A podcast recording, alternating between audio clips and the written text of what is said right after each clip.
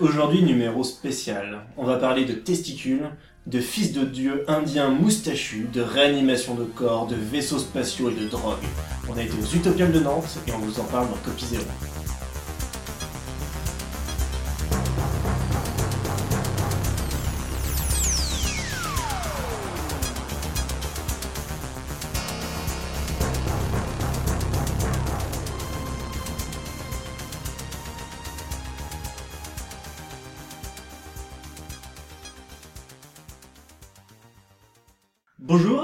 Copie Zéro. Donc euh, aujourd'hui numéro un peu spécial. hein. Donc euh, on a été aux Utopiales de Nantes. Alors, les Utopiales c'est un festival de science-fiction. C'est la 16e édition cette année. Festival qui parle euh, avec des conférences en sciences, en littérature, en bande dessinée, avec des espaces jeux et euh, surtout euh, une grosse programmation cinéma et court métrage. Donc année, on y, on y a été et euh, on va vous en parler un petit peu euh, de euh, nos impressions euh, et nos reviews, euh, surtout au niveau cinéma. Bonjour François. Salut. Bonjour Jérémy. Bonjour. Salut Mickaël. Bonjour. Alors, euh, bah, pour commencer déjà, on va parler un peu des courts-métrages et puis on enchaînera, on va surtout parler cinéma, on va pas parler euh, trop du reste. euh, et euh, on, on va commencer par les courts-métrages, à peu près, de, euh, des différents courts-métrages. Cette année, il y avait trois sessions, ce qui est assez énorme, d'habitude il y en a que deux. Et, euh, et c'est plutôt de la bonne qualité, en tout cas de mon ressenti. J'ai trouvé comparé aux autres années où euh, des plans contemplatifs de 20 minutes avec des éléments 3D qui tournoient sur des... euh, C'était très bien. musique, Non, euh, Ça non, descend. non, Moi j'ai adoré. T'avais pas, pas aimé bien. les immeubles qui tournent pendant 25 minutes? Il était très bien celui-là. Je sais plus quand c'était. Moi j'aimais bien le tunnel. Je trouvais ça profond. euh. Ouais, cette année, il y a plus de profondeur. Mais Oui, encore plus. on, en, reparlera. Donc, euh, on fera pas une liste exhaustive de tous les courts-métrages, parce que euh, y en a quand même un, un petit paquet. On va essayer de faire un numéro un peu court, quand même. Donc, euh, surtout euh, parler des courts-métrages, euh, en tout cas, euh, qui nous ont marqué ou qui, euh, ont, Ou qui ont gagné les prix. ou qui ont gagné des prix.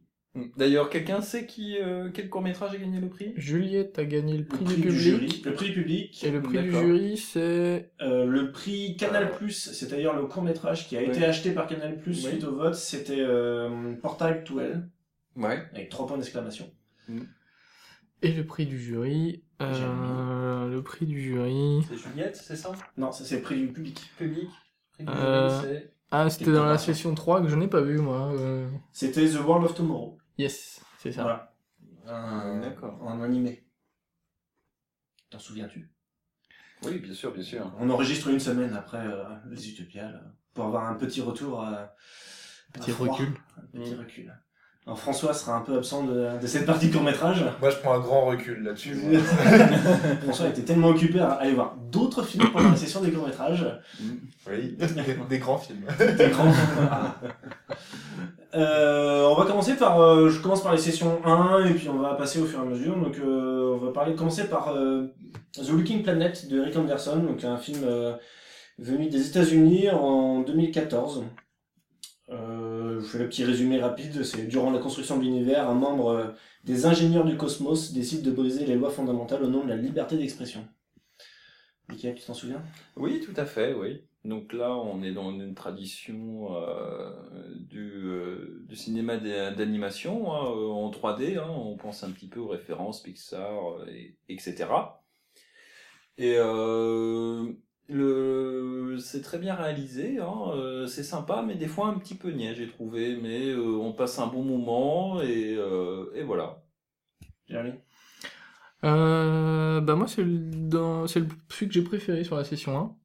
Euh, du coup The Looking Planet, oui, euh, un petit peu cucu sur les bords, oui, mais euh, mais sympa, bien fait. euh, Donc c'est la réalisation 3D d'un euh, extraterrestre, en l'occurrence d'une famille ou d'une voilà. Alors c'est pas au, au départ t'as l'impression que c'est une galaxie, famille, mais au final c'est quand même une grosse compagnie d'ouvriers bah, qui, qui voilà. construisent l'univers hein, tel Et, qu'on le et le petit jeune qui décide de façonner la lune euh, de Voilà, qui, se fait, qui se fait un peu rabrouer sur, par son père et qui lui balance le, et du coup le il- regard de profonde pitié. ah, le regard de profonde pitié. Et, euh, et donc Voilà. il décide, euh, voilà, et c'est euh, aujourd'hui c'est lui qui dessine la lune et aujourd'hui c'est euh, tel qu'on la connaît, euh, Voilà, ce qui fait apparaître la vie. ce qui fait. Il fait bouger la lune et ça fait apparaître la vie. Dans la suite des courts-métrages, il y avait Deep Space. Oui, tout à fait. Alors Deep Space, c'est un film belge de Bruno Tondeur, paru en 2014. Le, le résumé euh, ne dit pas toute la profondeur du, euh, du court-métrage. Tout à fait. Brandon se voit confier sa première mission intergalactique, trouver une espèce intelligente. Oui. Michael. Oui, oui, oui. Donc il, il part, il tombe sur une planète et là, euh, il observe la faune, euh, la faune euh, locale. euh, et là, euh, il y a quelque chose de curieux qui se passe et on ne sait pas si c'est le réel, le virtuel, son imagination. Mais il voit de plus en plus d'images sexuelles profondes apparaître. Donc du coup, euh, il- c'est un espèce de gros délire euh, avec des aspifions, de la Ah, qui c'est- rentre. Un, un- un nombre assez conséquent de parents ont fait sortir leurs enfants à ce moment-là. hein. Oui, tout à fait. La maman qui était devant nous est partie. Et euh, il y a- il est- c'est quelque chose de très rythmé, graphiquement très sympa. euh, c'est le gros délire. Moi, j'ai beaucoup aimé. euh, Il y a des choses très bien trouvées. Par exemple, euh, plus il reste, plus la, la barbe, euh, les cheveux Ouais, c'est ça. remplit euh, le, le casque de verre. Alors faut, faut dire que le style c'est euh, dessin animé, euh, voilà, c'est de l'animation traditionnelle. euh, Mm. Tout, euh, tout à fait. ouais. Et euh, j'ai beaucoup aimé, euh, c'est l'inventivité derrière tout ça. C'est-à-dire que c'est toujours dynamique, on est toujours surpris, on rigole, et ça parle de sexe. Oui, mais euh, ça parle de sexe, mais euh, de manière décomplexée, on en rigole, quoi. C'est c'est pas- gras sans être dégueulasse, quoi. Voilà, ouais, c'est ça, ouais. C'est, Ouais. c'est, c'est, c'est fait avec humour, quoi. Donc, du coup, c'est, ça, ça passe tout seul, quoi. Avec un peu de et puis hop. Et, et vas-y. Tu as oublié de parler. Je, je ne comprends pas. On a commencé cette, ce, voilà, ce passage sur Deep Space et personne n'a encore dit aspifion. Si si si, si, il a dit, il a dit Aspifion. Ah, pardon. J'ai dit, Autant. L'aspifion, l'histoire de l'aspifion, c'est qu'il y a une petite bête avec un, un long Ah, museau, genre, euh, Je suis, je suis totalement déconcentré. Hein. euh, genre le museau qui, qui, qui renifle des petites taches brunes euh, au sol, jusqu'à ce qu'on arrive vers une bête qui mange des, des feuilles et qui re- rejette automatiquement euh, une petite flaque. Et donc euh, la personne, a, le- l'autre petit avec son, son grand nez euh, arrive et jusqu'à sentir la flaque qui vient de sortir euh, des fesses ou en tout cas d'un orifice quelconque de la bête plus grosse et jusqu'à mettre directement son museau dans l'anus. Ah, Je pense que, de le nom, je l'herbivore. pense que le nom est assez explicite. hein, euh. Aspifion. Ouais, Voilà. ouais. Ce mot sera légendaire Mais, et restera ouais, euh, mais de euh, notre la édition euh, la fin est un petit peu triste quand même. Hein. J'ai Ouais. versé ma petite Ah. larme. Hein. Hein, On s'arrêtera sur l'aspifion. Voilà. La suite, Dark Was the. Night, un film de Sam McCullen des euh, Royaume-Uni en 2015. Donc le résumé, c'est euh, Vic et son père émergent à bord d'un vaisseau spatial endommagé, séparés l'un de l'autre par un mur de verre. La jeune fille commence à capter des sons étranges. Jérémy. Il était super sympa. Un peu badant, hein. euh, comme, euh, comme, je pense qu'on a déjà vu des courts métrages un peu comme ça sur, euh, sur des traumas euh, post-accident et des trucs dans le genre parce que, enfin, voilà, je, Ouais, je spoil à mort. Euh, mais, euh, en tout cas, ça participe clairement au, au, court métrage. C'est-à-dire que s'il n'y avait pas cette fin-là, euh, il pourrait être assez anecdotique en fait. Enfin, Ouais. de mon point de vue, en tout cas, c'est que la réelle, elle est très léchée, euh, l'image, les acteurs sont bons, mais euh, en gros, ces deux personnages sont enfermés dans une pièce, et enfin, sont enfermés dans un vaisseau spatial, séparés l'un de l'autre par la paroi, et, euh, et le père dit que la mère les a abandonnés et que euh, ils peuvent pas réparer le vaisseau. euh, il faut que la fille fasse tous les jours des checks euh, Voilà, du vaisseau, et et jusqu'à ce qu'on se rende compte que la fille euh, arrive à sortir du vaisseau. puis bah, bah, bah, jour. c'est l'histoire d'un d'un choix quoi entre la, la fille qui, qui décide de, de suivre sa mère, de, Mm. De sortir de son état végétatif, alors que le père, lui, se... je sais pas s'il soit complet ou s'il a peur de revenir dans le monde réel, mais en tout cas, il, il ne veut pas partir de son vaisseau spatial. Ok. T'en as pensé quoi? Oui, j'ai trouvé euh, assez sympa. Par contre, euh, la chute, euh, j'étais un petit peu déçu. Euh, ah oui, finalement, tout ce- ceci n'était qu'un rêve, tout ça. Bon, bah, c'est. C'est pas qu'un rêve. En gros, ils sont dans le coma suite à un accident de voiture. on va le Voilà. dire, hein, Oui, oui, mais voilà, quoi. Autant le dire, au bout d'un moment, il faut arrêter de tourner autour du pot. Oui, oui, oui. du coup, je j'étais pas super convaincu par la chute, mais en tout cas, ça, ça suit bien. C'était encore un court métrage de grande qualité. Ok. Juliette, un film de Marc-Henri Boulier en français de 2015. Dans un futur proche, la société SID lance Juliette, la première génération d'êtres synthétiques de compagnie. Ah, c'était vachement bien, ça aussi. Où, euh, voilà, on imagine un futur où, euh, où tout le monde aurait son son iDroid, Son iDroid son sexuel, entre Sexuel, guillemets. sexuel. Au, dé- Au, au début, départ, c'est pas sexuel. Alors tu voilà, enfin bah, dès que t'as un Android, forcément. Au, au euh, début, c'est c'est une Juliette de compagnie qui euh, accompagne les hommes euh, solitaires, puis arrive, euh, je ne sais plus le nom. Roméo. Roméo, le- Voilà. l'homme de compagnie, euh, qui est là pour accompagner, les- une, bizarrement en tout cas dans le court métrage, les femmes plutôt âgées. Et, et ensuite arrive la dérive avec, euh, si vous voulez, euh, votre après la perte d'un enfant, vous pouvez adopter l'enfant de compagnie. ah ouais, ça, Puis après euh, la vieillesse, euh, et la perte de parents, tu peux adapter ton vieux de compagnie.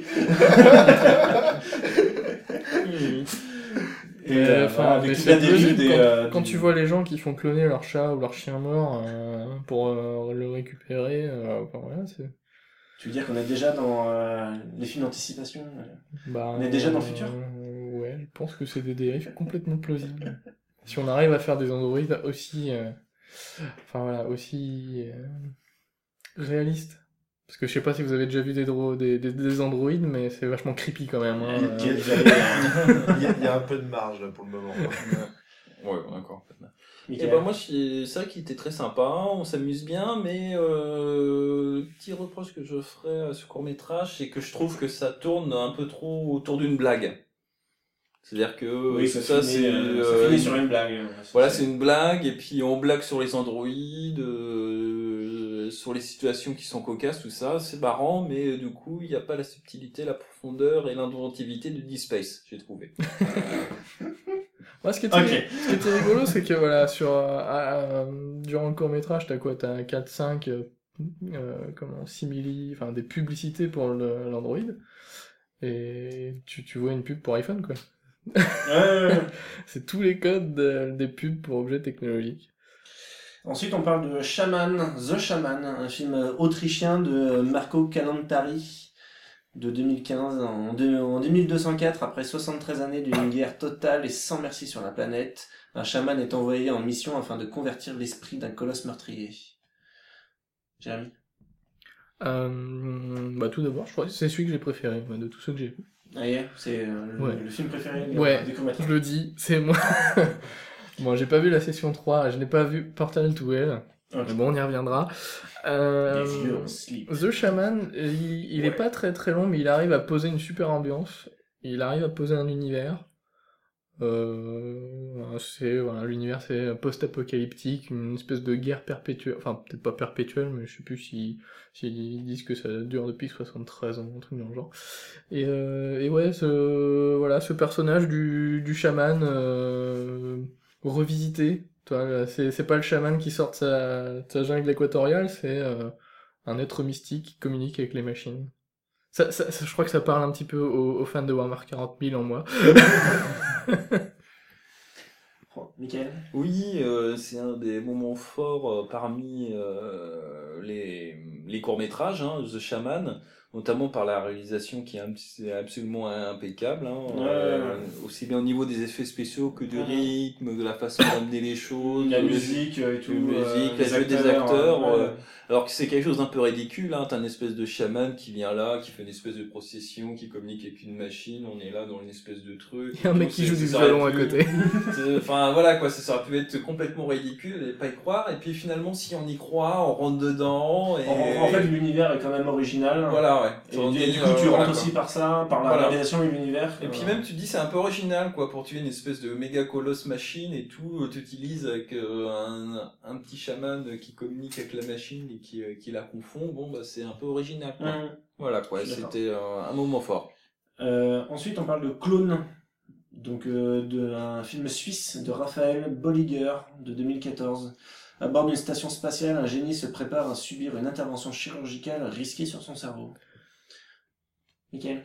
Oui, un très bon moment aussi. euh, les, les acteurs euh, sont connus et particulièrement bons. Et, euh, et en fin de compte, euh, le, le dialogue est, est très bien écrit. Quoi. Euh, de ça, moi j'ai trouvé que c'était effectivement c'est un huis clos et, euh, Ouais. et tout repose sur le les acteurs et le dialogue en fait. Mm. C'est, Et euh, même les scènes d'introduction dans l'espace sont assez bien faites. Il met bien dans l'ambiance, euh, avec la petite musique qu'il faut avec. Et euh, du coup, euh, oui, c'était euh, parmi mes, mes coups de cœur euh, parmi les, les courts-métrages. Jérémy? Pareil, euh, j'ai beaucoup aimé celui-là. Euh, il, pose, il me pose une question intéressante de quand, quand on se fait cloner, est-ce que parce que là c'est euh, le, le mec se fait cloner, donc qui se fait, En, le en mec qui fait, se il, fait a- opérer, il a- voilà, il se et en gros il se fait transférer, coup, en gros il se fait transférer sa mémoire euh, dans son clone pour ne pas mourir. Et la question c'est est-ce que la copie de ma mémoire, est-ce que c'est vraiment moi ou est-ce que c'est quelqu'un d'autre? Et euh, voilà, ça pose cette question là qui est, qui est intéressante. Tout à fait. Ensuite, euh, Moss, donc Man of the House, un film anglais de Oti Fagbenle de 2014. Un- dans un monde post-apo, un enfant de 9 ans se demande comment vivre et sauver sa mère devenue zombie. Michael Oui, bon, bah, c'est. euh, tu te dis, bon, bah, c'est encore un trop métrage sur les zombies, sur les survivants, Encore tout un. ça, encore un. Bon, bah, c'est bien fait. Et encore, on prend le point de vue d'un enfant innocent face à ses spécialités, tout ça, face à une situation extrême. Bon, encore. Hein, parce qu'il y avait un, il y avait un, un autre court métrage qui c'était un peu la même chose, hein, euh, c'est- qui s'appelait Avant. Et, euh, et finalement euh, vient le, le twist à la fin et, et on fait ah ouais ah ouais et là on rigole un bon coup. Voilà, ouais, c'est la fin qui On fait- veut peut-être pas spoiler hein mais Bah, ouais, voilà, qu'ajouter sans spoiler, euh, pas grand chose, oui, c'est, ouais, pareil comme toi, euh, encore un film de zombies, ouais, un petit enfant, euh, comment il va survivre, machin, et voilà. donc. Ok. Après, voilà, on passe l'overdose de zombies avec le, Avec la avec fin qui un- était assez inattendue. avec un bon twist. là. Ok. Welcome to Forever, un film américain de Lady Burse Irvine de 2015. Euh, Cal Jenner, technicien informatique, doit déconnecter Mac Cooper, un citoyen numérisé en dysfonctionnement depuis plusieurs années. Donc là, Jérémy, t'as pas vu la saison 3, donc euh, Michael. Ouais, donc euh, je l'ai vu. Donc c'était très sympa, sauf qu'on a vu qu'il n'était pas tout à fait fini. Il y avait quelques plans euh, 3D euh, qui étaient euh, des en euh, work in progress, on va dire, hein, en cours de. Il y avait même pas de texture dessus, voilà. Donc en, gros, l'histoire, c'est euh, on peut euh, transférer euh, son son esprit, son âme, son euh, son ghost dans euh, dans des euh, cubes ou dans des pour les personnes les plus riches euh, dans des euh, robots euh, qui euh, qui peuvent bouger. Et, euh, et donc là, moi, été assez surpris quand même par le casting, plus que par euh, l'histoire ou le ou la réal qui est quand même un casting assez fou de, de gens assez connus aussi, et euh, la fin avec un, un chien euh, cybernétique, c'est un peu improbable. Mhm. Euh, on enchaîne avec euh, Toonocalypse, de un, un film anglais de Owen Rickson de 2015. Donc deux personnages de cartoon découvrent un documentaire sur une invasion terrestre. Ils ne sont pas au bout de leur surprise. Pourquoi, Michael? Ah bah, ah bah, euh, ces commentaires, c'est un peu leur passé, donc du coup, euh, c'est euh, c'est comment euh, un monde a été envahi euh, par des toons, hein, euh, par un dessin animé, par la couleur, par le dessin. C'est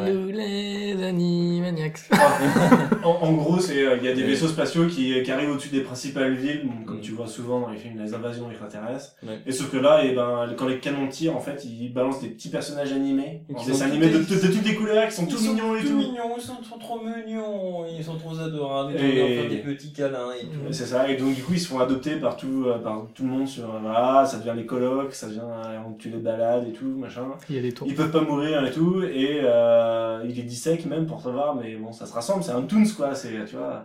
Et, euh, et jusqu'à un an plus tard, à l'anniversaire de leur euh, arrivée sur Terre, et ben, euh, ils commencent à muter. Et à devenir des gros trucs, et dès qu'ils te balancent leur bave au visage, en tout cas, et ben, tu, tu, tu changes. Ouais, et tu deviens Toons. Et tu deviens Toons à ton tour. Donc après, voilà, c'est, et c'est tout en fond footage. Donc, on apprécie ou pas le fond footage. Personnellement, j'ai eu un petit peu de mal, mais en tout cas, l'histoire était, euh, était originale. Voilà, Quoi, ouais, il y a c'est- des ouais. situations Ça mangeait marrantes. vite en euh, fait, c'est ça Euh, un Ouais. peu, des fois, euh, pour les insertions. Mais enfin, le, euh, voilà, le par-dessus le, ouais, Ouais, pour ça. avec un mélange de Cloverfield. le live action. Avec un mélange de Ah, le Cloverfield. fond footage, tu vois, c'est, il, D'accord. il filme avec son téléphone portable, en fait, Voilà, à chaque fois. ouais. Ok. Avec une petite caméra, ouais. Mm. On reviendra sur le vomi avec la séance de, de réalité virtuelle après. Euh, Ils mourront dans l'espace, un film espagnol de Javier Chid- Chilon. Ah, si c'est espagnol, ça peut être que bien. Euh, le vaisseau spatial Tan- Tantalus erre à la dérive avec à son bord quelques survivants. Qu'est-ce que t'en as pensé, Michael? Encore très sympa, hein, mais euh, ça, manquait, ça manquait peut-être un peu de folie, d'un petit truc, mais euh, c'était très bien réalisé, mais euh, pour moi, oui, il manquait que, un, un petit, un petit quelque chose, un petit quelque chose de plus, quoi. Donc là, c'est l'histoire de voilà d'un vaisseau qui emmène des, euh, des colons cryogénisés euh, d'un point A à un point B, et euh, sauf qu'ils ont une avarie et qui du coup euh, ils réveillent un, un ingénieur et euh, l'ingénieur ils disent que ça fait six mois qu'ils sont à, à la dérive, non six semaines qu'ils qu'ils sont à la dérive et, euh, et donc ils le réveillent pour euh, réparer le vaisseau. Et euh, sauf qu'au bout d'un moment ils décident de le tuer. Mm. Et donc là, pourquoi et tout Et en fait, euh, le vaisseau est à la dérive depuis plus de six semaines et il n'est pas le premier à être réveillé. Et ils ont plus de nourriture à bord.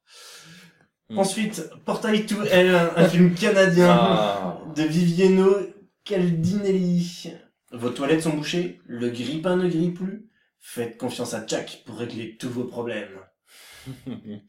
Bah, euh, Portal to Hell euh, a reçu euh, un prix, euh, celui de, de, de Canal+, hein, mais c'est clairement pour moi, avec Deep Space et World of Tomorrow, les, euh, il fait partie des meilleurs courts-métrages. euh.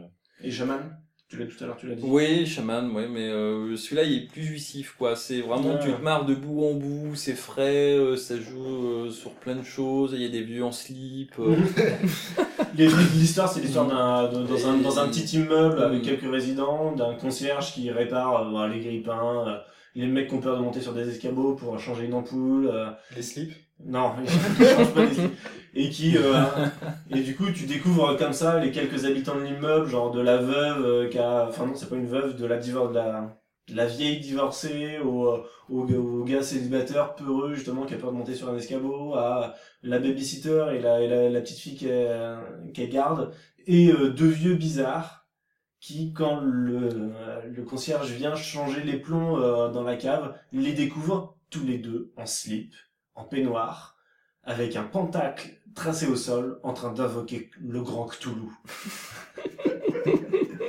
et donc après ça dérive puisqu'ils arrivent à invoquer le grand, à ouvrir un portail et du coup euh, bah il y a- il y a des viscérations, il y a des tentacules, il y a Parce qu'il arrive à la petite fille, moi je m'y attendais pas. Hein, allaient hein, hein, hein. Et pourtant, avec des vieux en slip qui traversaient un pentacle, on voit pas ce qui pouvait m'arriver de mal, quoi. Euh, et du coup, enfin, ça se finit bien. Il y a, euh, il y a, enfin, ça se finit bien pour certains en tout cas. Ouais. Et, euh, et c'est tout sur le ton de l'humour, mais c'est les acteurs sont très bons et même si c'est un huis clos, euh, ça fonctionne très bien. Et Ça, le rythme cool. est très bon dedans, c'est c'est vraiment frais, tu te marres et euh, voilà, Voilà. c'est c'est jouissif. Bon, il y, a- il y peu de chances de le voir sur internet vu que justement il a été acheté par Canal celui-ci. Mm. Donc on le verra euh, peut-être euh, sur le site de Canal. euh, On appellera euh, Bolloré pour lui demander. On finit par euh, The World of Tomorrow, on finit les courts-métrages en tout cas, par The Mm. World of Tomorrow, un film euh, américain de... Ah merde. Chaise. Herzfeld. Emily est employée sous le, euh, dans le voyage hallucinant de son, est emportée dans le voyage hallucinant de son avenir lointain. Mm. Donc ça c'est euh, tout en animation, Mm. Et c'est euh, vraiment c'est étonnant, hein, euh, très étonnant parce que il y a une espèce de dessin enfantin sur lequel il y a pas mal de- d'effets euh, assez euh, bien trouvés et euh, ce film, enfin ce court métrage se base vraiment sur, en fin de compte, euh, il y a euh, Emily Prime, la première Emily, qui ensuite a été clonée, clo- clonée, clonée, clonée à travers Qui enfante sa génération suivante. Voilà, qui enfante sa génération suivante à l'identique, etc. Ça a l'air sale. Et, euh, et en fin de compte, euh, il y a une euh, de ces petites, petites, petites, petites, petites, petites, petites, petites, petites filles qui arrive à communiquer euh, avec elle avant la fin du monde. Et en fin de compte, elle lui parle de choses vachement profondes sur la fin du monde, etc. Et, euh, et la petite Émilie, bah, c'est une petite gamine.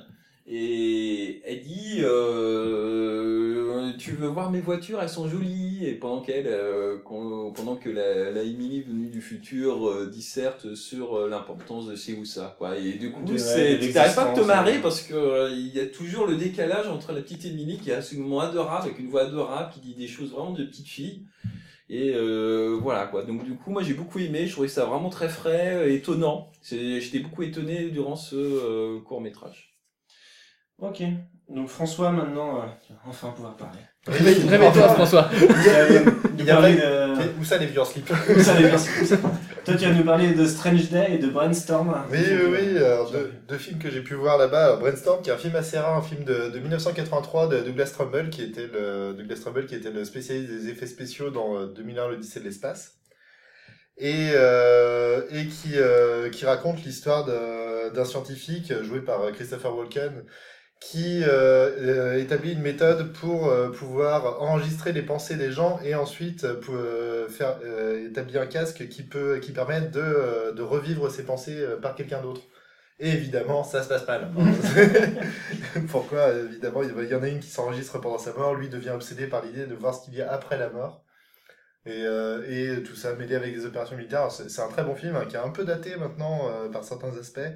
Alors, qui a un, passage un peu bizarre aussi, parce que Natalie Wood, euh, l'héroïne du film, euh, est morte pendant le tournage et donc elle apparaît euh, juste au début et à la fin du film, mais pendant tout le milieu, elle disparaît complètement. Ou elle apparaît de dos, hein, parce que c'est toujours une bonne technique pour, pour cacher les morts. hein. On n'a pas inventé mieux depuis Fast and Furious 7. Hein. Voilà, Mm, oui, mais ils n'avaient pas les moyens de Fast and Furious 7 et puis ils n'avaient pas d'acteur Ah. aussi prestigieux. que- Maintenant, on a l'incrustation de visage en CGI. Et, euh, et donc voilà, et c'est un film qui était d'autant plus intéressant qu'il a inspiré l'autre film de- dont je vais parler, Strange Days de, de Catherine Bigelow, qui repose un peu sur le même principe, puisqu'il s'agit d'enregistrer euh, des, des films de pensée sur des mini-disques. hein. On, on voit tout de suite quelle époque ça date. C'est- là, là, on est en plein milieu des années mini-disques, 90. C'est financé par Sony? Ah non, je, je sais pas si c'était financé par Sony, mais c'est, euh, enfin voilà, mais c'est, euh, do- donc ils enregistrent les pensées, puis ils les font revivre. Alors on suit la- les traces d'un, ancien flic qui est devenu euh, une sorte de dealer de, dealer de souvenirs. Et, euh, et qui, euh, qui, euh, qui est pris dans une manipulation euh, dans, dans laquelle euh, euh, une, une amie de, sa, f- de son ex-femme meurt. euh, Tu veux voir ton zizi? Il y, a- des scènes qui sont un petit peu comme ça dans le film, hein, d'ailleurs. hein. C'est euh, des, des scènes qui sont voilà, beaucoup moins drôles, hein, beaucoup, un peu plus perturbantes, mais euh, alors, tout, tout ça sur fond de Passage à l'an 2000, hein, la, la grande crainte du moment. euh. Enfin, en tout cas, un très bon film euh, qui- qu'il faut voir malgré, euh, ma- malgré des petits, euh, des petits aspects un peu vieillots euh, maintenant. Ok. Jérémy, ensuite toi tu vas nous parler de The Empire of Corpse, un film de Ryotaro euh, Makihara, un film Bah japonais attends, de donne, 2015. donne, donne, je, je vais le lire mieux que toi sans doute. Comment ça tu Mais ça- un peu Déjà tu galères un peu. c'est un peu The Empire of Corpses. mon accent. Mon accent anglais et mon accent japonais sont pas suffisamment bons. en Ryotaro Makihara. Ouais, c'est ce que j'ai dit. Presque. Donc de 2015, film japonais, hein, tout le monde a pu s'en douter. Euh, c'est un film d'animation euh, qui se passe euh, à, à Londres, euh, donc en- durant la révolution industrielle, dans une révolution industrielle un peu différente de François est déjà mort de rire. de la Parce- que parce que la main d'œuvre de comment de euh, utilisée pour euh, pour faire cette révolution euh, ce, ce sont des cadavres ranimés par des par des regarde-moi. non je ne regarde pas François qui est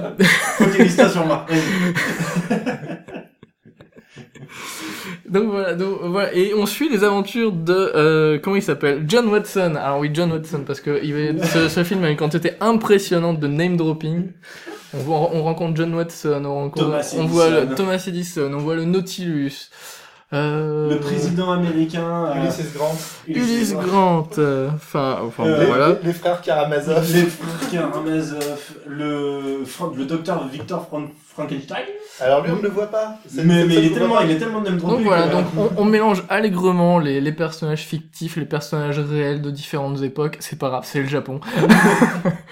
Euh, voilà, donc tout le début du film, euh, ça, ça, ça commence assez bien. Euh, euh, L'animation est très, euh, mais très bien, est correcte. Bah, Euh, au niveau de la pas- technique, c'est non. mais- T'as pas aimé la technique? J'ai pas aimé l'animation. T'as pas aimé l'animation?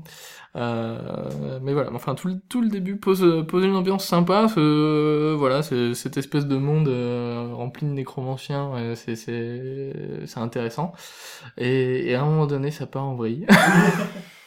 le scénario dit fuck it.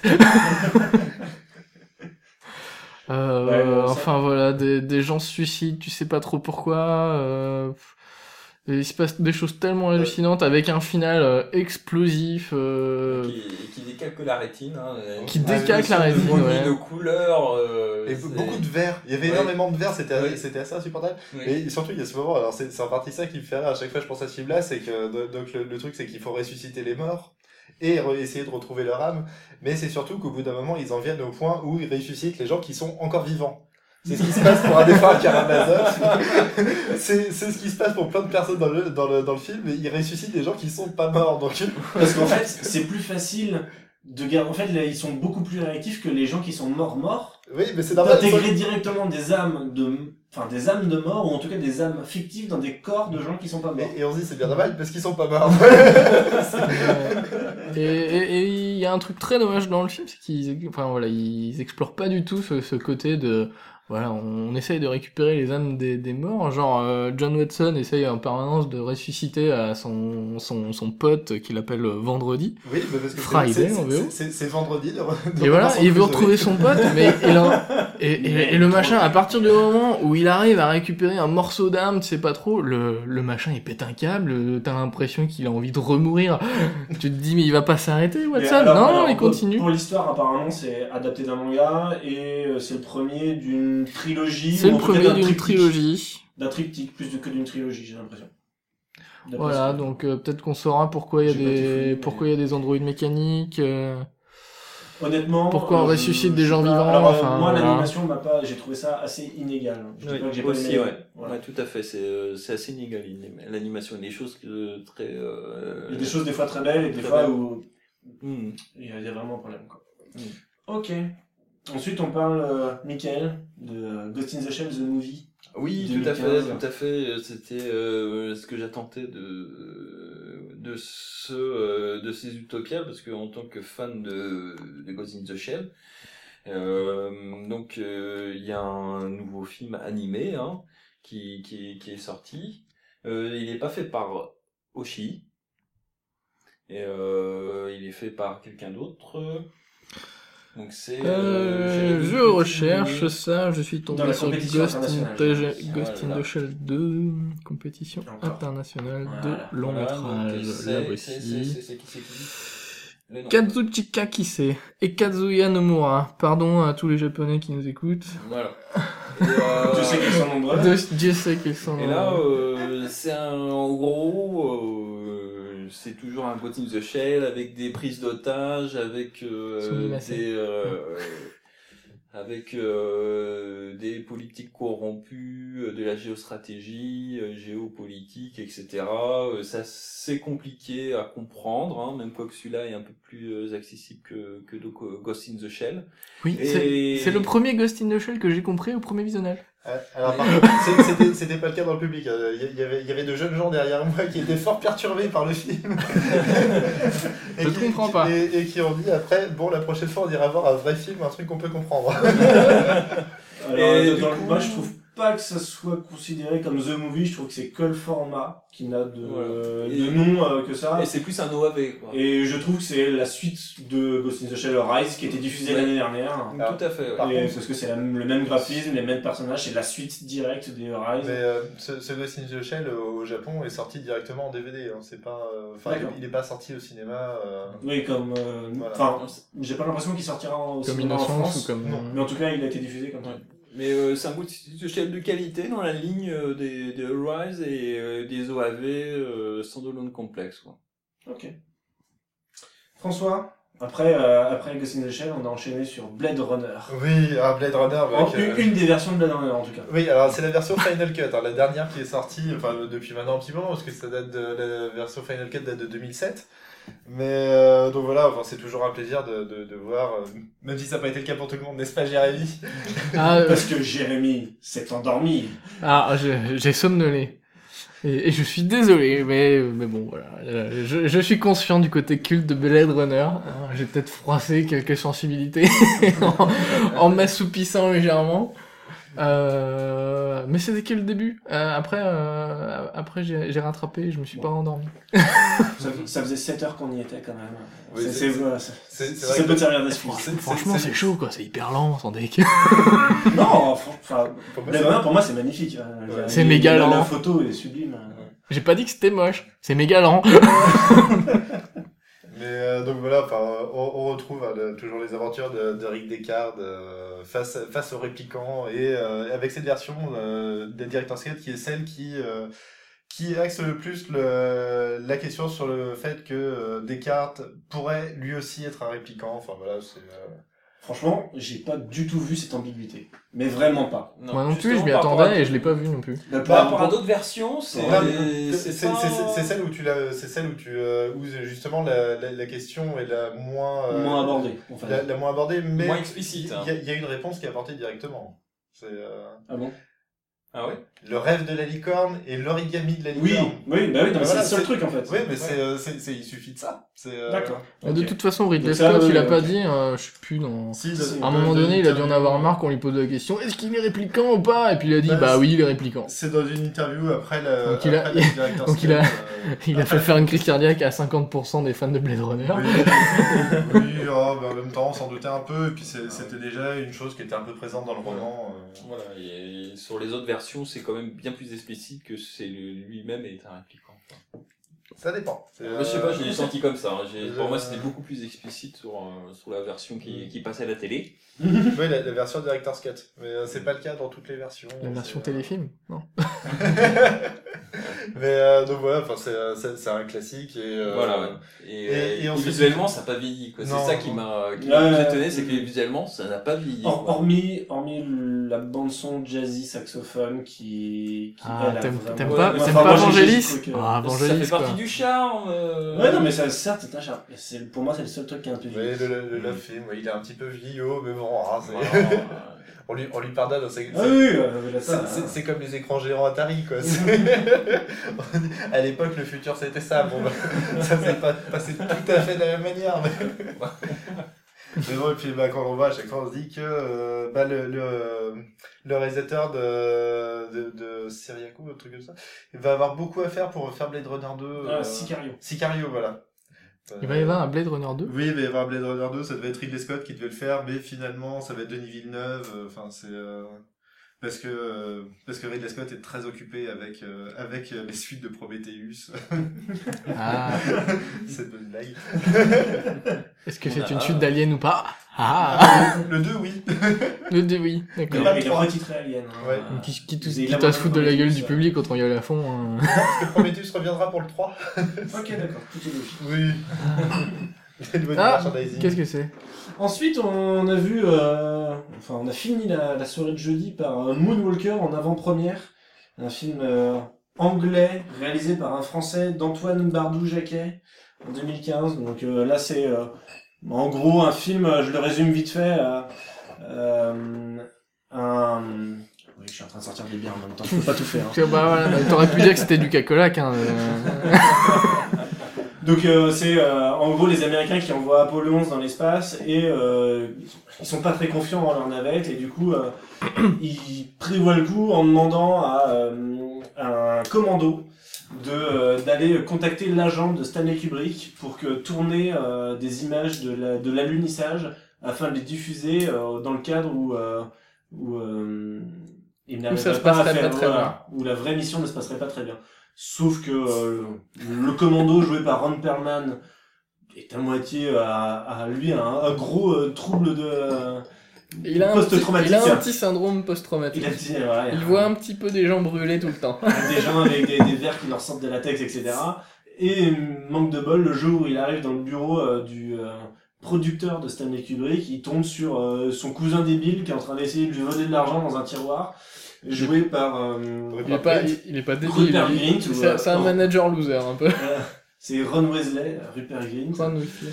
Euh, et, euh, et qui va se faire passer pour l'agent et du coup entraîner euh, le tout dans euh, dans un délire de drogue euh, des années euh, 60 euh, 70 euh, Les enfin hippies. fin 60 euh, Les hippies, finalement. les hippies, un manoir vagin Oh, François, le manoir vagin. Oui, bah moi, la première pensée que j'ai eue, c'est à quoi ressemble la porte de derrière. L'histoire, c'est un manoir en pleine campagne avec euh, une communauté de hippies à l'intérieur et une femme peinte sur euh, l'intégralité Sur sur la façade, les jambes écartées. Et à la place du vagin se trouve la porte d'entrée. Et quand on ouvre la porte d'entrée, on doit naviguer entre des Dans parois. une euh, espèce de sculpture organique. voilà, des chelou. sculptures organiques cheloues afin de rentrer dans le hall du manoir. Et rien que ça. euh, Tout ça pour tomber sur un hollandais. Réalisateur complètement imprenable. Une espèce de noble, alors peut-être pas déchu, mais ouais, qui fait rebound, dépravé. euh, ouais. rebound pendant trois ans. L'histoire de gros qui saute sur des Oh. trampolines au ralenti. Bounce. En slip. Comme quoi, C'est il y a- beau. Comme Oh, quoi c'est les beau. slip.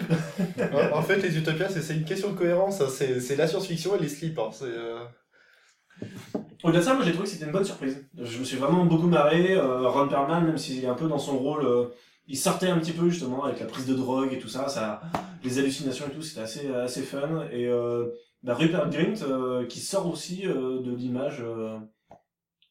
Euh, Bah, enfin, bah, je sais pas vous, mais moi j'ai pas vu, j'ai pas vu Ron Weasley, j'ai vu, j'ai vu le plus. manager loser. euh, J'ai vu un anglais à la limite, euh, enfin, il garde quand même euh, le rôle typique d'un anglais. euh, Oui, Mais, ouais, euh, mais, mais c'était pas Ron Weasley. voilà. On parle du caca dans la combi. bah, comme tu viens d'évoquer, oui. Ah, avec Léon. Léon, le, le sosie euh, non officiel de Stanley Kubrick. entre entre euh, le merde ah Fonce D du. À partir de, de la Non, première image où on le voit jusqu'à la dernière, il est fonce D.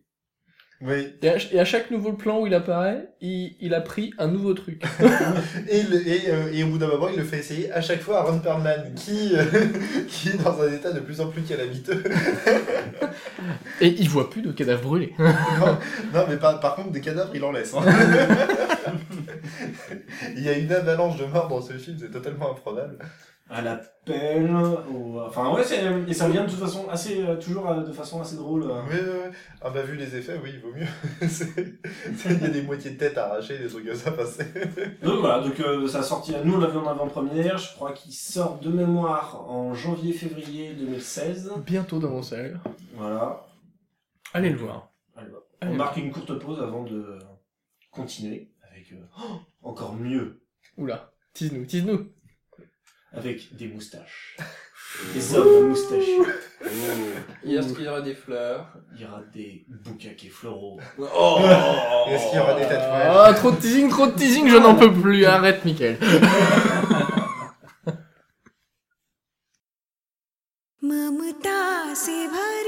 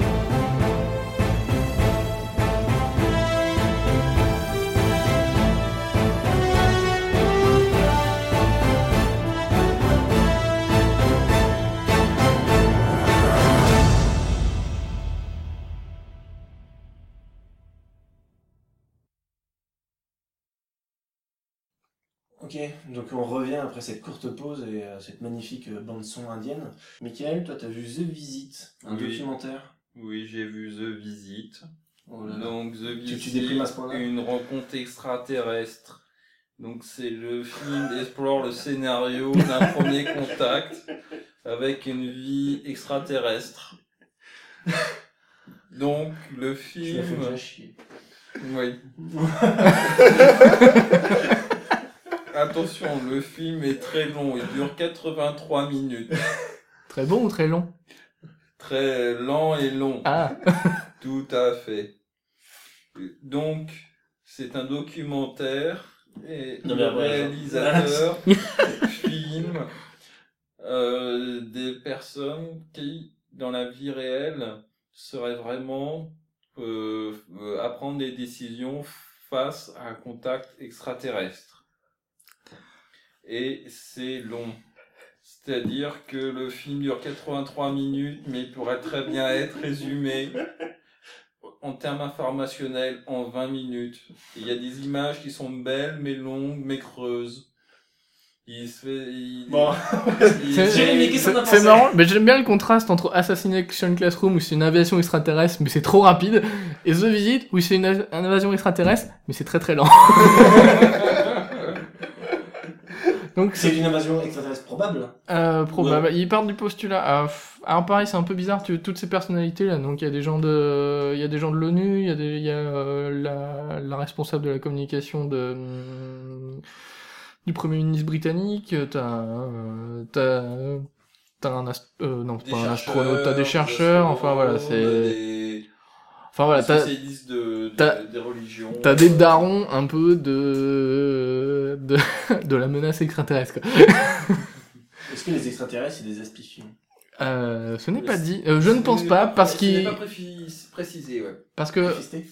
Parce qu'il y a plein de moments, en fait, euh, voilà, c'est, c'est, tu, tu vois les, les gens parler comme s'ils étaient en face de l'extraterrestre. Et, euh, et vu leur état de calme, euh, ils ne seraient pas comme ça face à un aspifion. Il, por- il porterait des couches. Ils ne leur poseraient pas des questions genre, est-ce que vous savez ce que c'est le bien et le mal? Non, non, non, non. non, ils- Ils protégeraient leur anus. Je, je pense. oui. Et en fin de compte, à la fin, il y a une bonne idée qui relève un peu euh, l'intérêt. C'est le scénario où les extraterrestres viennent nous voir, nous disent coucou, et puis repartent comme ça. Ah oui. Ça, c'est assez drôle. que ce serait le pire parce que euh, on a l'impression d'avoir raté quelque chose. De s'être pris un vieux râteau, ouais. Salut, on est des extraterrestres. Vous nous intéressez pas beaucoup. On repassera à la prochaine, on a votre numéro. Vous étiez là? Pour l'instant, t'as des bagues et t'es moche. Désolé, je repasse plus tard. François, Oui? timbré. Alors Timbré, c'est euh, c'est pas vraiment un film, hein, c'est un téléfilm en deux parties en fait qui a été produit par euh, Sky euh, en Angleterre et c'est une adaptation du roman Going Postal de, Terry Pratchett. C'était réalisé par John Jones il y a il cinq ans. Alors en gros l'histoire c'est c'est l'histoire d'un d'un arnaqueur qui vit sur le disque monde en Morpork et qui est condamné à mort et pendu par le bourreau le plus sympa du monde. hein. Le, mec est vraiment ah vous êtes là euh, est-ce que vous voulez un petit truc pour euh, avant de mourir ou des trucs comme ça Mais il, est, vraiment super sympa ce bourreau et euh, donc, donc le mec se fait pendre mais ne meurt pas Alors, c'est raté et à la place de la mort le, le patricien va lui proposer bien pire il va lui proposer de rouvrir la poste Sachant que le, Ah, le disque monde, euh, ah bah le- la poste c'est le pire service du monde. hein. Alors Morpork, euh, tu, tu, c'est c'est vraiment l'horreur. quoi. C'est euh, c'est d'autant plus qu'ils ont développé un système de, de, télé- de télégraphe qui s'appelle le, le clic-clac. qui, qui- qui est basé sur un jeu de lumière improbable. Enfin, c'est euh, c'est- c'est- c'est complètement dingue. Mais, euh, Donc on peut quand même supposer que la poste anglaise est pas finalement euh, On- on peut plus supposer- efficace que la poste française. on peut supposer que c'est même pire.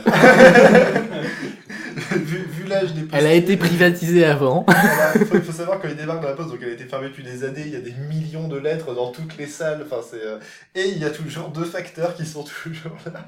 Un qui a bien 60 Qu'est-ce que ce sont Des vieux en slip. Alors non, il y a un vieux, il n'est pas en slip. Il n'y a, pas de- il y a pas de personne en slip dans ce film. mais euh, alors c'est un vieux, alors, mais par contre il a toujours le grade de facteur, euh, facteur junior. Ça, et puis un, obs- et un obsessionnel des épingles, hein, un collectionneur d'épingles. Et euh, ils, vont, ils vont faire en sorte de, de, de rétablir le fon- bon fonctionnement de la poste, mais aussi de lutter contre, con- contre le, le dirigeant de la société de Clic Clac, qui est un malfaisant qui a volé l'idée euh, d'une femme euh, qui, qui possède une. Euh, Enfin, de, de la famille d'une femme qui possède une, euh, une entreprise de, familiale de golem. Donc, euh, enfin, c'est c'est dans l'univers de Terry Pratchett. Hein, Ah ouais, ouais, j'espère que vous connaissez un petit peu le monde de Terry Pratchett, sinon vous n'avez rien compris. hein. Euh, Au- je- de ça, que- Je laquelle ne connais pas le monde de Terry Pratchett et j'ai absolument rien compris. Ah, c'est- merci. Ah, Qu'est-ce que t'as pensé, au-delà de l'histoire et tout, qu'est-ce que t'as pensé de la réelle du court-métrage Alors, Ça t'a paru euh, ça- correct euh Alors, non, Enfin, c'est pas un court-métrage, pardon, c'est un c'est- téléfilm. non, ça dure quand même 3 heures. Oui, il y a un téléfilm en deux parties. Ouais, un téléfilm en deux parties, bah, pour, euh, pour un téléfilm, c'est plutôt pas mal du tout. hein. C'est, euh, c'est plutôt bien rythmé. Ça pourrait même être un film, en fait, hein, euh, en comparaison de certains qu'on a pu voir, euh, dans Fire of Corpses, par exemple, ou, ou un certain film indien dont on parlera beaucoup plus tard.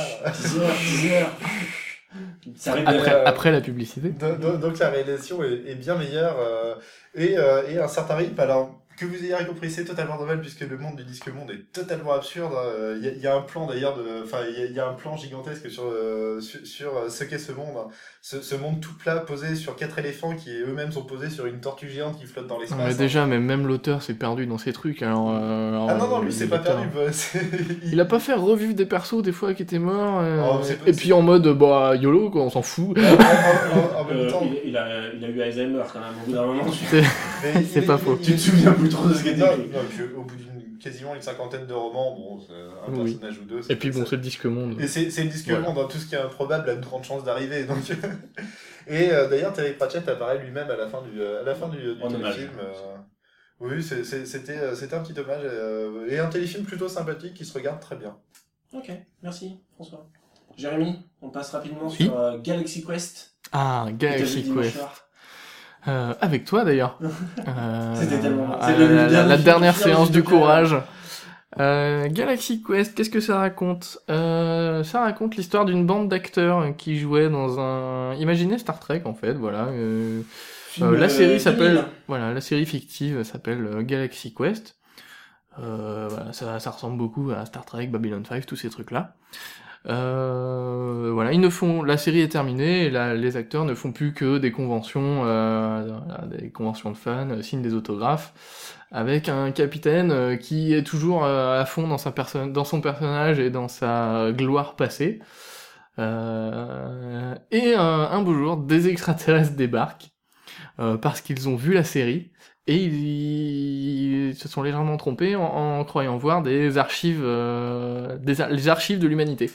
Euh, et forcément, du coup, la- pour eux, l'équipage du euh, je- le nom du vaisseau, c'est le, euh, le euh, voilà le vaisseau. Appelons l'Enterprise. Euh, ce sont des héros de guerre, euh, voilà, des légendes, et, du coup, ils les, euh, ils les font venir sur leur vaisseau pour euh, sauver leur race euh, d'une euh, d'une autre race extraterrestre extrêmement belliqueuse et forcément à tronche de cafard. Euh, et voilà. Et, et on voit Le tout. reptilien. Voilà, reptilien. voilà. Et on voit tous les clichés de, de, de ces séries-là. Tous les. euh, Bon, c'est une série, c'est un film comique. c'est une, paro- c'est une parodie. le personnage principal, c'est Tim Allen, il y a Sigourney Weaver. Sigourney Weaver qui fait la potiche. savoureux d'Alan Rickman. Il y a Tony Shalhoub et euh, Sam Rockwell, notamment. Sam Rockwell aussi, qui est assez... euh, J'aime bien. Exact. Le petit personnage... euh, Ils sont tous très très très drôles. Ouais, voilà. C'était bien pour finir. ça, ça a un peu vieilli au niveau des effets spéciaux, mais, euh, mais ça fonctionne bien et il faut pas trop se Ouais, mais il y a, enfin, il y a plein de petits, bon il y a plein de soir, quoi. petits passages vraiment sympas. Euh, moi, celui qui m'a fait le plus marrer, c'est le passage le- là où t'as le capitaine et, et euh, Sigourney Weaver qui sont en train d'essayer de passer dans un passage du vaisseau là où il y a où, où il y a des, euh, des pistons qui des pistons géants voilà qui, euh, qui ont un rythme particulier. Il faut passer entre les pistons. après il y a, après il y a des jets de flammes et, et Sigourney Weaver ba- euh, balance la, la réplique non mais qui, qui c'est l'auteur qui a pondu cette connerie qu'il aille se pendre? Puisque tout le vaisseau, tout le vaisseau est est- réel est pompé et, sur et la calqué série. sur la série. Voilà. les extraterrestres ont recréé le vaisseau de la série. D'après la série, d'après les images de la série, donc le pilote doit euh, piloter le vaisseau d'après, parce qu'en fait les manettes ont été conçues d'après les mouvements qu'il faisait dans la série. Oui. Donc il doit reproduire à peu près les mouvements qu'il faisait dans la série Voilà. pour pouvoir piloter le vaisseau. Oui, parce que, euh, Donc en sortant le Ah premier ouais. coup, il raye un petit peu le vaisseau sur les, sur les bords du spatioport. voilà. Enfin, bon. C'était, c'était pas mal. C'était rigolo. C'était. On, on finit avec euh, notre plus gros succès des Utopiales, un film di- diffusé vendredi soir, euh, un film indien en compétition internationale. Un euh, film en deux parties. Un film, on l'a appris en deux parties, puisqu'il est, si je l'ai titré, Bahubali The Beginning, et sa suite qu'on a appris après sera intitulée Bahubali The Conclusion. Oh, waouh. Film, Est-ce euh, qu'en est-ce qu'en indien, c'est c'est plus subtil bah, c'est le titre, euh, enfin bon. Euh, C'était une question rhétorique. Donc film euh, indien, hein, comme dit, euh, sorti en 2015, et la suite De qui De qui C'est qui le 2016. réalisateur SS Rajamouli. Ah, ça va, c'est pas trop dur. Ça, c'est pas trop bien. Ce film, euh, je vais pas trop en parler, je vais vous laisser en parler et donner euh, toutes vos impressions. Il dure On a, on a, même, on a- on a combien de temps? 158 On a combien de temps pour le faire? je, je donne pas de limite. Vas-y, Tu donnes pas de limite Autant de temps. Autant de temps qu'il en faudra. Ouais, voilà. Vas-y, commence. Euh, Bahubali, ah, euh, chef-d'œuvre indien de 2h40. Quel est ton, ton ressenti face à Bahubali Un chef-d'œuvre, un chef-d'œuvre. Ok, juste, François. Euh, moi, je suis toujours sous le choc. Même une semaine après, je, je ne sais toujours pas. Je, je suis euh, tétanisé par ce film. Michael. LOL Michael, pendant la séance de cinéma, était plié sur son siège et se tapait les genoux tellement il était mort de rire. Exactement. J'étais MDR. LOL MDR. Et, et on l'entendait à l'autre bout de la rangée. Ah hein. et les rangées étaient grandes. Ah, c'est clair, la fille devant toi était très perturbée. hein. Donc euh, Bahubali, c'est euh, ça va être compliqué à résumer. Hein, parce que, Ouais, Euh, franchement, euh, on va peut-être pas le résumer. Euh, Ouais, c'est c'est un peu. Enfin, c'est c'est une épopée, quoi. C'est. euh, Bah, c'est bah- une épopée. Je suis Bahubali ou la, la virilité. un, un- un film de moustachu. La ah, moustache. Ouais, ouais. Ouais. Alors, on peut dire déjà pour commencer que c'est c'est un peu. Bahubali, c'est un peu le Moïse indien. Hein. C'est. euh, Exactement. Alors il est, il est sauvé des eaux par une, par une servante a priori, parce qu'on ne sait pas qui c'est, on en entend Ouais, on sait plus même pas qui c'est dans à la fin. film. euh. Ouais, moi, Au je début pense- non plus. Mais si, la Si, femme si, qui ouais. sauve le bébé, c'est la régente du début de, fin, de la C'est la régente Bah oui, exactement, oui. exactement, ouais. C'est sa belle-sœur, Bah c'est oui. sa belle-mère. Ouais, mais ça, Enfin, ça ça la tente, deux heures plus tard, on l'a oublié entre deux. Sachant qu'elle elle, elle tient le bébé au-dessus des eaux Ah. meurt sous les eaux. Oui, mais Elle reste toute une nuit, le bras en l'air, sauver le bébé. C'est Ouais. pas grave, c'est parce que c'est l'élu de Shiva. Et Bahubali. et il y a- et il y, a mieux que ça, c'est parce qu'une fois que les villageois euh, enlèvent le bébé de sa main, Eh ben, elle enfin non, non, mais sa, sa main, euh, enfin son doigt indique le haut de la montagne. c'est Oh, par là. Ça me fait penser à Terminator 2, t'sais, avec le pouce en l'air dans la, dans la lave en fusion. Parce que je fais le geste, mais, mais vous le voyez pas. c'était un peu le même principe. Et donc, Bahubali, enfin, qui, qui s'appelle pas Bahubali, il s'appelle Shivubu pendant le début du film. Et ben, son son obsession, c'est de monter à la montagne. hein. Il, il Voilà. grimpe, il La grimpe. cascade même. La cascade. Alors, il tombe plusieurs fois de 30, 40, 50 mètres de haut, mais pas de souci. euh, Du- durant voilà, de, de son enfance jusqu'à euh, son. C'est 25 ans. Ouais, on va dire. Ah non, c'est 25 ans. Ah, c'est 25 ans, ça a été dit. Ah, et, le, et le pauvre, enfin, tout, tout le la- village le regarde monter 50 mètres, se casser la gueule comme un gros connard, alors que c'est eux qui ont bouché la grotte pour pouvoir monter au sommet. Ouais. Ouais, mais fallait pas passer par là. Voilà, mais, mais, mais, a une mère juive qui ne veut pas le laisser partir.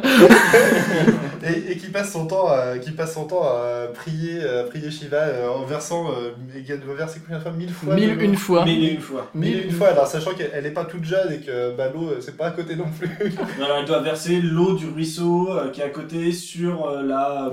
C'est c'est une. euh, Une statue. Une statue, voilà, euh, rituelle. euh, Alors, bah, euh, afin, afin que son souhait soit exaucé. que, que Shivudu ne parte pas. Sauf que Shivudu, lui, il est, pas, il est malin, il prend la statue, il la fout directement sous la cascade. Il prend la statue. Et donc, là, Il prend monde, la statue. La statue fait 3 tonnes. Il la Ça, dessoud, il la l'aide d'un bâton, quand même, avant, et il va l'emporter sous la cascade. Et, Et c'est là où, euh, devant les muscles portant la, la, la, euh, la statue, que le muscle se contracte tellement, grossit tellement, que le- cette espèce de petit collier, il éclate. Oh, ouais. Et là, on sait tout de suite que c'est, voilà, Shivudu, en fait, c'est Bahubali, c'est le héros. euh, c'est- c'est la, c'est la moustache. C'est- C'est c'est la moustache. Et donc, euh, voilà. Et donc, euh, il, il, il grimpe sa cascade, du coup. Voilà, il- en fait, il y a un masque qui tombe dans la cascade au moment Ah oui, où il vrai, dépose la masque. fontaine. Il est fasciné par le masque et du coup. euh, On va raconter tout le film. Ouais, on va raconter tout le film. Là, il pose le masque dans le sable, il découvre qu'en fait c'est une- un visage de femme et du coup euh, monte la cascade en Il tombe, amoureux de, il tombe amoureux de ce visage de femme, quoi. et dessine les cheveux dans le sable Oh. autour du masque. Et ça, franchement, C'était beau. beau. Seul sur le sable, les yeux dans l'eau. Jusque-là, jusque-là, on n'avait pas eu trop une musique indienne. C'était pas trop Bollywood, mais à partir du moment où il dessine les cheveux dans le sable, ah, là c'est foutu. Là, il y a des femmes Ah, la qui apparaissent et tout. Là, c'est euh, ouh. La nana apparaît devant lui comme dans un rêve avec des papillons bleus magnifiques Ouais, en ouais, CGI. Et bon, bref, il finit, il, il monte la montagne. Et à un moment, il peut plus parce qu'il est sous un promontoire. Ah ouais, ah, le il, est, promontoire ah, euh, possède un arbre. Enfin, il est presque au sommet. Juste en dessous, ah, à l'affleurement, ça. du truc. Il pourrait presque le toucher. presque le toucher. Et mais, mais Mickaël, ra- ra- raconte cette scène. Comment est-ce qu'il arrive à s'en sortir? Ah, il, se il se fabrique un arc À partir de liane. à partir de lianes, voilà. Donc il saute, et pendant qu'il saute dans le vide, il tire une flèche qui va aller sur l'arbre et qui va faire une corde sur laquelle il va pouvoir s'agripper et monter le promontoire. Au-delà de ça, c'est qu'en fait, il a fabriqué un arc avec une liane, il fabrique une flèche avec une pointe en acier Et son couteau. et son couteau. Parce qu'il est, il a monté la, Ta- ta- la ta- montagne ta- ta- avec sa, ta- avec sa et son ta- couteau. ta- et le masque. et Et, le masque. et- et que du coup, il accroche une liane à la flèche Oui, et l'autre bout à sa ceinture. oui, Et ce qui fait que la flèche va traverser l'arbre Ouais. et qu'il sera suspendu dans le vide et qu'après il pourra monter la liane. ouais. Et c'est tout à fait cohérent. Et, là, et- et- et c'est- je trouve ça vraiment dommage parce que il- cette scène elle est complètement épique. Ouais. Ah, il faut voir, il, il- il saute en avant comme ça, euh, comme s'il allait retomber de la montagne, et puis il se retourne dans son saut, il vise avec l'arc l'arbre, la, la flèche part, direct touche l'arbre, et le traverse, ce qui est quand même totalement magnifique. Et là, et là quand tu vois ça, tu, là, là ça, le, le film te dit voilà ça va être ça Et- maintenant. et- et là- parce que là- le coup de là- la statue c'était un petit peu le... Et, et là, je crois qu'on a eu les premiers très gros éclats de rire dans la salle. Oui, la fille de devant a arrêté de se retourner à ce moment-là en disant Chut Et donc après, il découvre euh, l'élu de son cœur, la femme, euh, la femme au masque, et décide de la séduire. Attends, attends, parce que euh, Non, la femme attends, c'est une sorte, parce que dis quand même que au départ c'est une sorte de Xena la guerrière. C'est important quoi. Oui, oui, c'est vrai, c'est une Elle est putain de badass au début. C'est elle est putain de badass, voilà, et elle résiste à des hommes en armes et tout. C'est vrai qu'elle a, elle a un caractère et elle a une personnalité. Oui. Et- Elle a un nom. Elle a un nom. Et elle a une mission. Ashanka, je crois, un truc dans le genre. Et elle a une mission. Puisque euh, on découvre que euh, il y a euh, une femme, une princesse qui est emprisonnée depuis 25 ans euh, du méchant roi et du méchant prince et etc. Et donc euh, il y a un groupe de rebelles qui décide d'aller la libérer. Et c'est à euh, Ashanka, Ashanka, voilà, oui. que l'on décide de confier la mission. Sauf que Mais ça- sauf que Bahubali est là. Et Bahubali, bah, on l'apprend assez vite, sous ses devoirs de héros, c'est un gros pervers. Moustachu. Moustachu, bien sûr. C'est un séducteur. C'est un séducteur. Alors il faut voir Chacun sa définition. Voilà, mais il y a une certaine forme de romantisme, hein, Alors, le, le- le pour ceux roman- qui aiment les petites fleurs. le, le- le romantisme il commence très fort parce que A- Ashoka, euh, bah, elle a beau être une guerrière, elle est fatiguée à un moment et puis elle s'endort avec la main dans l'eau. Alors ce qui est pas pratique, hein, euh, ce qui peut provoquer. Des fuites urinaires. Bah, moi, c'est le premier truc auquel j'ai pensé quand j'ai vu ça. J'ai pensé au doigt dans l'eau. Hein,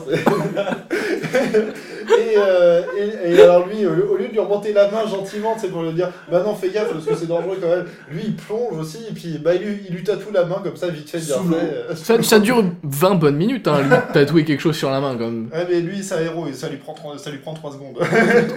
Et apparemment, tatouer, ça ne fait pas mal. ouais. Hein euh, ou alors, il a réussi son jet Non, de, de furtivité. sur la main, c'est pas un vrai tatouage. Ouais, mais enfin, de la peinture qui reste autant de temps, c'est quand même. Euh, son tatouage, elle le garde longtemps quand même. Au-delà de ça, euh, après, euh, elle retourne, elle se fait confier la mission, on lui dit qu'une femme qui euh, embellit son corps, c'est quelqu'un qui ne tient pas, euh, enfin, qui a peur de mourir, et du coup, on lui retire la mission, mais finalement, Ah ouais. on lui donne quand même parce qu'elle a du courage et tout, elle est forte, et qu'elle va attraper la personne qui l'a tatouée, Et du coup, elle se poste dans un arbre avec son arc. Et elle pose une de ses amies endormie, le- la main dans Ah, l'eau. elle n'a pas, de elle n'a pas de nom d'ailleurs. voilà, c'est son amie. Et dans l'espoir de piéger la personne qui va retatouer la main qui Oui. est présente dans l'eau. Et là, bah, Ah, mais la, la nana elle est badass quand même pas. C'est pareil, elle reste des heures dans son arbre avec un arc bandé quoi. Ouais. Mais, Baobali, il est encore plus badass parce qu'il a compris le piège. Il pose un- il, il a récupéré un serpent venu de nulle part. Attends, non. Enfin, en fait, le- la caméra s'éloigne. Mm. On découvre la femme dans l'arc avec l'arc bandé. La caméra s'éloigne. Et en fait, Baobali est sur la branche, juste au-dessus, allongée. Et elle la regarde de son petit œil pervers, quand même. Ouais. Oh et, oui. et, euh, et il lui tend un piège. Il lui pose un serpent sur sa flèche. Et l'autre, elle se dit pas, tiens, il y a un serpent sur ma flèche. je Ah, là, esquiver. là vous vous dites, elle l'a vu. Non, non, non. Elle a rien vu, elle a rien capté. Pendant ce temps-là, lui, tranquille, il lui tatoue l'épaule. Parce qu'elle est concentrée sur un, Elle voilà, ne le sent- dans elle- un duel de regard. ça Elle ne le sent toujours pas. hein. Et, euh, et il- pendant ce temps-là, il lui tatoue l'épaule. Elle descend de l'arbre et oh mon dieu, je me suis fait tatouer l'épaule. Elle ne le sent pas encore. Et du coup, elle suit les traces dans la neige et arrive jusqu'au repère de là, et là, Et là, Jusqu'au repère de Baobali, sa cabane dans les bois. et c'est quatre branches avec des feuilles dans des, dans des bois. Je suis désolé. C'est Arrête, c'est joli C'est quoi. Ça fait chier les mecs, vrai, ils ont fait un truc propre. Et, et ensuite arrive quand même la scène la plus marquante de Baoubali. Ah, je sais pas, il y en a, il y en a pas mal d'autres. Ouais, mais c'est- c'est- celle-là, quand même. celle-ci, quand même. C'est-à-dire que euh, ils se chamaillent et tout, ils essaient de se tuer gentiment, tout ça. euh, tu vois, ils roulent. C'était de la neige. euh, tout d'un coup, hop, ils arrivent dans un endroit euh, luxuriant et très folie. euh, avec euh, des, des petites fontaines, des colonnes, des fleurs. Il n'y a pas euh, des signes aussi. euh Ah euh, si, si, il y a des Il y a signes, un ouais. bateau signe. Ouais, il y a un bateau signe, voilà. Et là, euh, c'est euh, Bollywood avec la musique, tout ça. Oh, la chanson. La chanson. Et là, c'est le bouquet bouquet. La, la danse nuptiale. Ah non, il y a- il y, a un truc avant, c'est que Baobali continue sur le côté gros pervers, machin truc. Donc elle, elle veut, elle veut le tuer, elle, Oui. elle essaie de Oui, le oui, tuer. tout à fait. Lui, il évite les coups, il la déshabille. Hein. La Ouais, défaite. ouais, c'est à partir de ce moment-là, c'est là le combat s'engage et il décide. en Il fait, la dessape et il la maquille. Mais, alors, pour avoir revu le plan, c'est- ça se passe en plusieurs étapes. C'est-à-dire que d'abord, il lui enlève sa cape, ensuite il lui enlève son armure, ce qui fait qu'elle se trouve uniquement en euh, soutien-gorge de toile, on va dire, ce qui est quand même assez couvrant, c'est pas un soutien-gorge, mais c'est assez couvrant. Ensuite, il lui dénoue les cheveux. Ensuite, il lui passe entièrement le corps sous l'eau, de façon à ce qu'elle soit toute Oh, mouillée. et ah ouais, le pas. Oh la vache. Ensuite, il continue de l'esquiver. Elle est, euh, voilà, elle est vraiment euh, assez badass à l'épée d'ailleurs. Elle a des beaux mouvements et tout, c'est assez bien. Bah ouais, sauf que là, elle Lui, il s'enfuit, il récupère des fruits rouges, des fruits noirs. et dans un combat, il décide de lui mettre les fruits noirs sous les yeux de façon à lui mettre du mascara. Ah à lui passer des fruits rouges sur les lèvres de façon à ce qu'elle soit maquillée avec du rouge à lèvres. Et là, vous vous dites c'est n'importe quoi, mais non, mais quand, tu le vois, ça passe. hein. Il lui enlève euh, son armure au niveau euh, du bas et euh, dénoue sa jupe pour que de vert, elle passe en rouge. Parce qu'en gros, elle est de deux couleurs, verte à l'extérieur et rouge à l'intérieur. Et ce qui fait qu'elle se retrouve... Mais oui, parce qu'on voit... C'est vêtements, c'est vêtements. C'est des vêtements. Et, euh, et en gros, c'est... Et après, il la met face à la fontaine et là, elle se voit, elle est toute belle, quoi. Ah, elle est belle, elle est Voilà, elle est magnifique. belle, elle s'accepte enfin physiquement et du coup, elle tombe amoureuse. Et il y a des passages quand il De chante Baoubali. où il, il change complètement de, de tenue. Et après, et après, il change complètement de tenue. Et là, et là ça Encore, devient du. Voilà. Et là, ça devient la parade nuptiale. Voilà. Et là, Et c'est- Ah ouais, euh, et là, il lui jette des, des petites fleurs blanches au visage. Ouais. Des petites fleurs blanches au visage. Et elle lui, et elle lui dépose une, une, une belle fleur rouge dans les mains à la fin. ouais. C'est euh, le passage Sous ouais, une cascade. où, où, en fait, elle, elle, elle, euh, elle dénoue son soutien-gorge pour lui bander les yeux. Finalement, lui, non, il arrache tout de suite le bandeau qui est sur ses yeux pour la regarder. Pervers. Et, Oh, euh, lui pas la pierre. hein. et, et elle s'allonge, il s'allonge par-dessus elle, et, euh, et là on a un plan magnifique de d'énormes fleurs rouges qui tombent le long d'une cascade dans des mains d'une statue blanche. Le Et la plan scène de la subtilité. Et le plan de la subtilité. Et là, donc, donc voilà, c'est... Et, et la chanson, tout, pendant toute la chanson, c'est euh, Tu m'as tatoué, je t'appartiens. Oui, ah c'est oui, parce que, parce que les tatouages du début, il s'est fait des tatouages sur lui, euh, et, et pendant le moment où il danse et tout, euh, Les il se retrouve épaule, épaule contre épaule, et les tatouages se complètent, ils se prennent la main, les tatouages se complètent. Oh. C'était merveilleux. Toute Et- la salle était morte de rire. Ouais. Morte de rire. Alors que normalement, elle était censée délivrer la princesse, machin truc, euh, de- qui, est, qui est là depuis 25 ans dans son trou paumé. Voilà, et, la- et les paroles de la chanson, ouais, c'est euh, Je t'appartiens, tu es mienne, machin. Je suis un homme, tu es une Tu femme. es une femme. Tout ce qui est à toi est à moi aussi. Et voilà, et une fois, une fois qu'elle a, qu'elle a donné sa fleur, donc, Baobali lui demande. Euh... Attends, qu'est-ce qu'il lui demande? Non, elle, Non, non. elle, elle dit qu'elle doit partir, qu'elle doit euh, continuer sa mission. Baobali la regarde, lui fait Ta mission, c'est ma mission. Reste là, femme. Et après, il y a un Retourne plan à la où on cuisine. voit- On voit courir, courir, sauter, faire des bonds de 10 mètres, rentrer dans une Ah, salle. au- Au-delà de ça, vous avez oublié euh, le bobsleigh euh, dans la avalanche de nage. Mais, euh, Ah oui, c'est- c'est- Oh, le bobsleigh. Ouais, la référence à James Bond, euh, qui est même une ré... Ou à Rasta Rocket, on sait pas. Rasta Rocket. Baby. Baby Cart, Voilà. Baby Cart. Mais ouais, c'est- cette magnifique séquence, euh, bah, des, des ennemis les poursuivent. hein, euh. Ouais, enfin bon. Enfin, des, des ennemis. Dure là deux là, heures et demie, poursu- on va. poursuivi par une avalanche. Et, et euh, Baoubali déclenche une avalanche parce que, bon, bah, que, que, que faire des mieux pour, pour écarter les ennemis. Et il prend un tronc d'arbre et ils en font un bobsleigh et ils vont à la vitesse de la lumière avec. Pour faire l'avalanche, il balance un caillou de, bah pareil, un 4 tonnes dans la Ouais. montagne. hein. bah oui, mais Pas un problème. C'est pas un souci, c'est un héros. Bref. Il prend la mission de sa bien-aimée, Voilà. Qu'on ne verra plus. qu'on ne verra plus. Qu'on ne verra plus. Si, on l'a- Parce qu'elle est à la cuisine. on, on- on l'a- on l'apercevra à la fin. Et, euh, et il va délivrer la princesse que... Alors, est-ce qu'on est-ce qu'on parle de la princesse ou pas Vas-y, aborde la princesse et tout. Alors là, Oh là là. pas faire assez rapide quand ouais, même. hein. non, non, non, mais parce qu'il y Bah a- attends, parce qu'on n'a pas attaqué Flashback encore. Non, parce qu'il y a, il y, a ce- il y a ce détail merveilleux avec la princesse et euh, la, la princesse donc qui, qui, qui a bien une bonne 45-50 ans. hein, de, bah, en même temps, ça fait 25 ans qu'elle est là. Ça fait puis- 25 ans et qu'elle puis est en sur même la temps, c'est un place. petit peu la merde de Obali. Hein, c'est-. Oh là là, oh, mon là Dieu. là. Et oui, c'est la mère de Baoulou. La mère de Shindu. En même temps, De elle- Shindu. elle- elle- non, de Baobali. Parce C'est la mère de Baobali Oui, Enfin, enfin, enfin, du fils de Baoubali. oui, mais qui s'appelle. Parce qu'enfin, en fait, c'est l'épouse de Baoubali. Oui, mais son- Parce qu'en fait, c'est plus compliqué que c'est une Donc c'est une connerie d'appeler son fils comme le Oui, père. voilà. enfin, Non, parce qu'en fait, le fils est une réincarnation du père et non pas Ouais. vraiment son fils. c'est une réincarnation moustachière.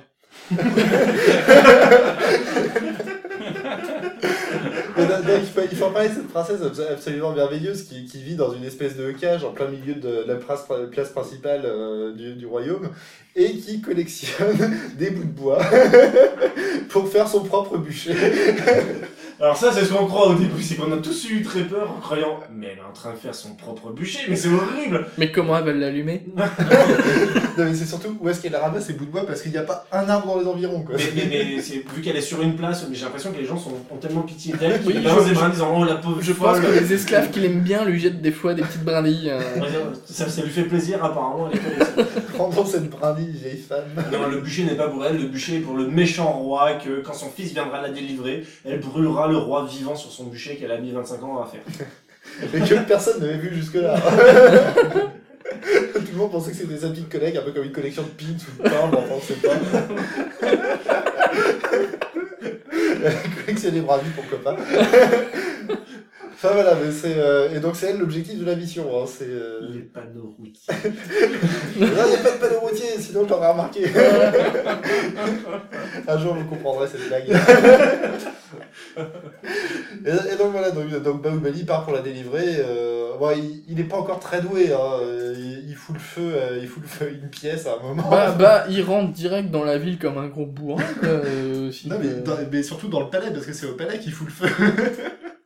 Lors de l'inauguration de la statue d'or du prince. Enfin. Ah oui. Passons, passons rapidement Euh, sur ces euh, passages-là. Passons, passons, passons. Ah, Donc il arrive à délivrer sa mère du... Non, c'est pas, Si, sa... si, c'est c'est pas ça. sa mère. Si, Si, sa c'est mère. sa mère. Si, sa mère. Voilà, ok, sa Il mère. arrive à délivrer sa mère, mais il est poursuivi par le prince, Par le prince, par euh, bah, des hommes. par le prince du méchant euh, roi, euh, et, euh, Par les- par l'esclave super badass euh, qui a 70 ans. Voilà, et il arrive dans un combat, dans un duel, à tuer le prince. Cette scène de décapitation est assez magnifique aussi. Ouais, bah oui, oui, tout à fait, parce que en fin de compte, il décapite la tête, donc on voit la tête qui fait ouh, Qui fait un- comme un bon. Ah oui, parce que le, Et le type, Parce il qu'il y a pas de continue gamme- à il y a pas de marcher comme un, comme un poulet. Euh, Poulet, tellement. Il y a au moins il 3 ou les 4 images, plans où ouais. euh, il y a au moins 3 ou 4 plans où on les voit se suivre, il y en a un qui a plus de tête et il y en a un qui va dessus avec son épée. Bah, comme un poulet. Et, et pendant- et pendant ce temps-là, la tête est visiblement en orbite hein, parce qu'elle n'est toujours pas retombée. Oui, parce que la, la, la, la physique est un peu spéciale dans Il Bubble. devait euh, avoir rien à, rien à voir dans la tête. Hein. C'est ça, ouais. Et donc là, euh, l'esclave, euh, l'esclave garde du corps euh, Katapa essa- essaye, essaye de, de, de combattre Baoubali puisque telle est sa mission, c'est de protéger euh, le, le corps royal. Et, euh, et au moment où il arrive, euh, il prend une, une lance et tout, il, arrive, il fonce sur Baoubali, et là où Baoubali se retourne, fait un mouvement de tête de façon à, à jeter toute la boue Oh là de son visage, à- et voilà, Et- toute l'eau qui tombe à ce moment-là, et là, l'esclave... sous, sous le pouvoir de la moustache, Le pouvoir de la moustache, l'esclave lâche sa lance, perd tombe à genoux volonté. et glisse à genoux dans la boue au pied de Baoubali T'es la en, footballeur. en disant Baoubali. Et il prend le pied de Baoubali et le pose sur sa tête. Pourquoi?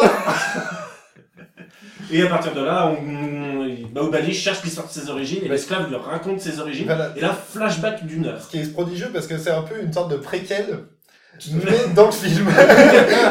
et ça, c'est c'est pas vraiment un flashback, c'est trop long pour être un flashback. Une heure, c'est énorme. C'est- vraiment le préquel qu'ils ont- qu'ils avaient pas pu faire. T'es capable de nous faire un- une synthèse du flashback? Euh, Une synthèse du flashback du préquel? Non, c'était n'importe 5 minutes. C'était n'importe quoi. En gros, c'est une grosse bataille, quoi.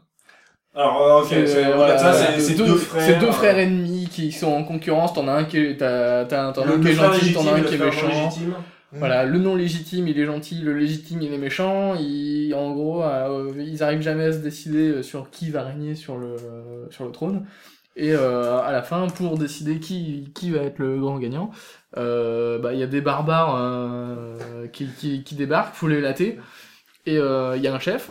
Et euh, la reine régente dit, euh, dit à ses deux fils, euh, son vrai fils et son fils adoptif, euh, le premier qui bute le chef d'en face, c'est lui le roi. Au-delà de ça, la reine régente Oui. est le meilleur personnage et quasi le seul personnage féminin intéressant de Baobali. Je Oui. suis désolé. Elle est capable de déjouer tous les plans des hommes.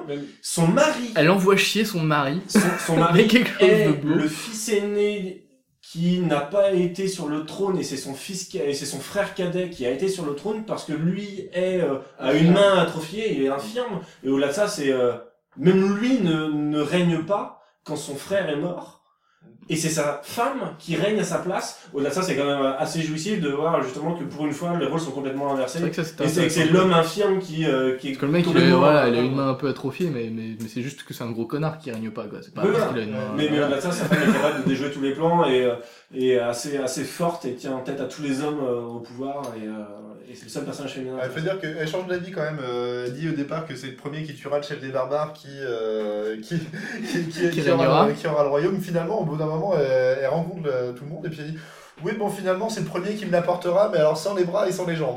Parce que le chef barbare l'a insulté, l'a insulté en disant qu'il allait la violer et tout ça. Ah oui. Mais, euh, alors, il faut voir un peu ce que c'est la bataille. hein. C'est euh, du, du côté de, de Baobali et sa famille, c'est 25 000 hommes. En face, c'est 100 000 hommes. mais alors 100 000 hommes qui vont tout droit. Et je suis désolé, mais pour moi c'est euh, un remake euh, du Seigneur des Anneaux. Les mecs ils sont tous en noir et t'as la... les, les quatre premières notes, c'est Ils sont pas c'est tous- clairement le Seigneur des Anneaux. Les, les notes Les, de bataille, les- méchants, ils sont pas tous en noir. Ils sont tous noirs. Et Moi, j'ai pensé à euh, voilà. Ça fait partie des trucs borderline du film, ça. Voilà, euh, il y a quelques, euh, euh, il y a une armée bien organisée, une grande armée large mais mal organisée, et puis il y a un mouvement de cavalerie pour tuer les chefs. C'est exactement euh, la, la bataille euh, dans Les- Alexandre. Les deux frères foncent pour aller buter le chef ennemi, Oui. mais il y en a un qui est mieux équipé que l'autre. Ah, Il y a On peut parler de la, de la tondeuse. le char, le char tondeuse. Ah, faut- charpentes de la tête. Il faut, il faut voir un char avec euh, sur, sur le, sur, sur le moyen une grosse hélice, Ti- Tiré par des chevaux. ouais, ti- tirée par des chevaux, hein, bien sûr. L'hélice, elle est devant les chevaux. Ouais, Oui, euh, oui, bah non, oui, c'est mieux parce que Ouais, ouais, non, mais c'est. euh, elle est- elle est sinon c'est une calèche d'Assassin's Creed. Et euh, avec euh, des, des, des lames, mais qui ne tranchent pas. Parce que les, les gens ne sont jamais tranchés, ils volent. C'est pour ça que la physique est assez particulière dans Baobali. C'est une, euh, une tondeuse anti-gravité. Ouais, ouais, ouais. Alors, il y, a- il y a des séquences totalement improbables aussi. euh, on pense à se, se lancer d'êtres humains. Ba- Baoubali- Se lancer de Baoubali, cadavres. euh, non, c'est pas des cadavres. Ah bon C'est juste des mecs tombés à Il y a- terre. non, il y a des cadavres dans l'eau. Bref, vas-y. Le Baoubali père est à terre. Et, ce- et l'autre euh, décide. Le, chef ennemi. Le, le chef ennemi décide que que- qu'est-ce qui est le plus efficace pour tuer son ennemi? On va lui lancer des hommes. Mais pourquoi t'as fait ça? J'avais plus de balles. c'est ça. C'est comme dans Die Hard 4, c'est la même chose. Donc il prend des hommes par terre et puis il lui lance dessus. Ah, Il y, a- il y a un plan magnifique où tu vois euh, les, les hommes arriver sur Baoubali avec les têtes des hommes balancées euh, euh, ébahis. là. Et là, et là, toute la salle m'a entendu rigoler. Et, et la salle était particulièrement grande. voilà. Mais j'étais pas le seul. Hein, pas le Ah seul. ouais, D'ailleurs, je tiens rigoler. signaler qu'il y avait une très bonne ambiance et que les gens applaudissaient ou rigolaient à foison. Et euh, ça participait au très bon moment que fut Baoubali. Ah, voilà. C'est Mais, mais non, bah, des séquences hallucinantes. Hein, Ouais, ouais, ouais, Ça, euh, une, masse d'armes qui change de volume selon, selon la nécessité, et puis avec, avec, euh, avec une chaîne de 3 km de long qui se rengaine directement dans le bâton, Oh ouais, sans problème. C'était un mélange de Dragon Ball Z, Saint Seiya, euh, Bon, c'est. euh, en Inde. ouais, voilà, c'est exactement ça, du Wu Zapian euh, Oui, à la sauce indienne. euh, À la sauce indienne, avec des chansons. ouais, c'est- c'est- Mais, euh, mais, mais même, sauce- même, en, même en partant du principe que c'est un film indien, il y avait des trucs qui, même là, n'étaient pas possibles. hein. Bon, Euh. autre chose sur Baoubali Euh, bah, en conclusion, on peut dire suite. regardez ce film, franchement. Par contre, le regardez pas tout seul. Non. Voilà, ça fait partie des, des films qui, qui, qui s'apprécient particulièrement en groupe. Ah. Parce que sinon, ça peut être un peu, un peu lourd, quoi.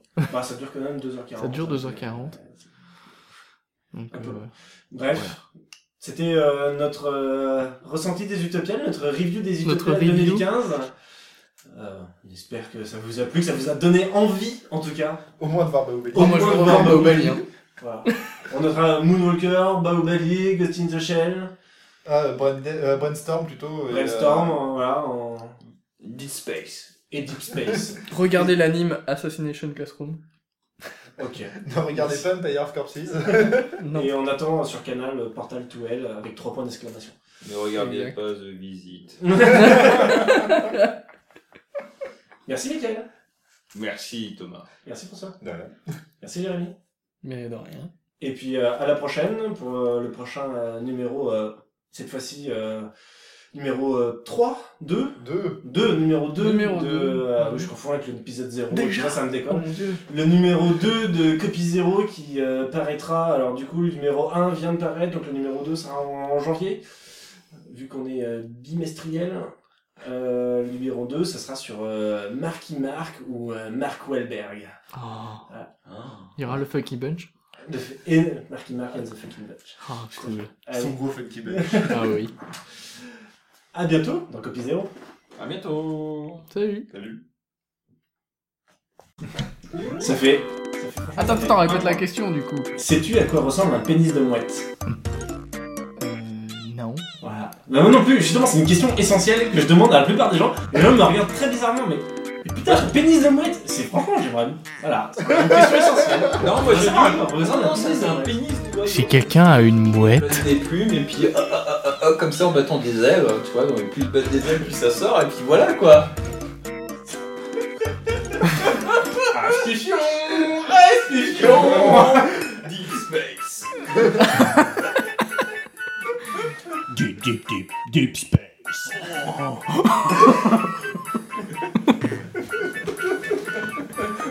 Bouquet boucaquet Un jour faudrait que j'aille voir les courts métrages.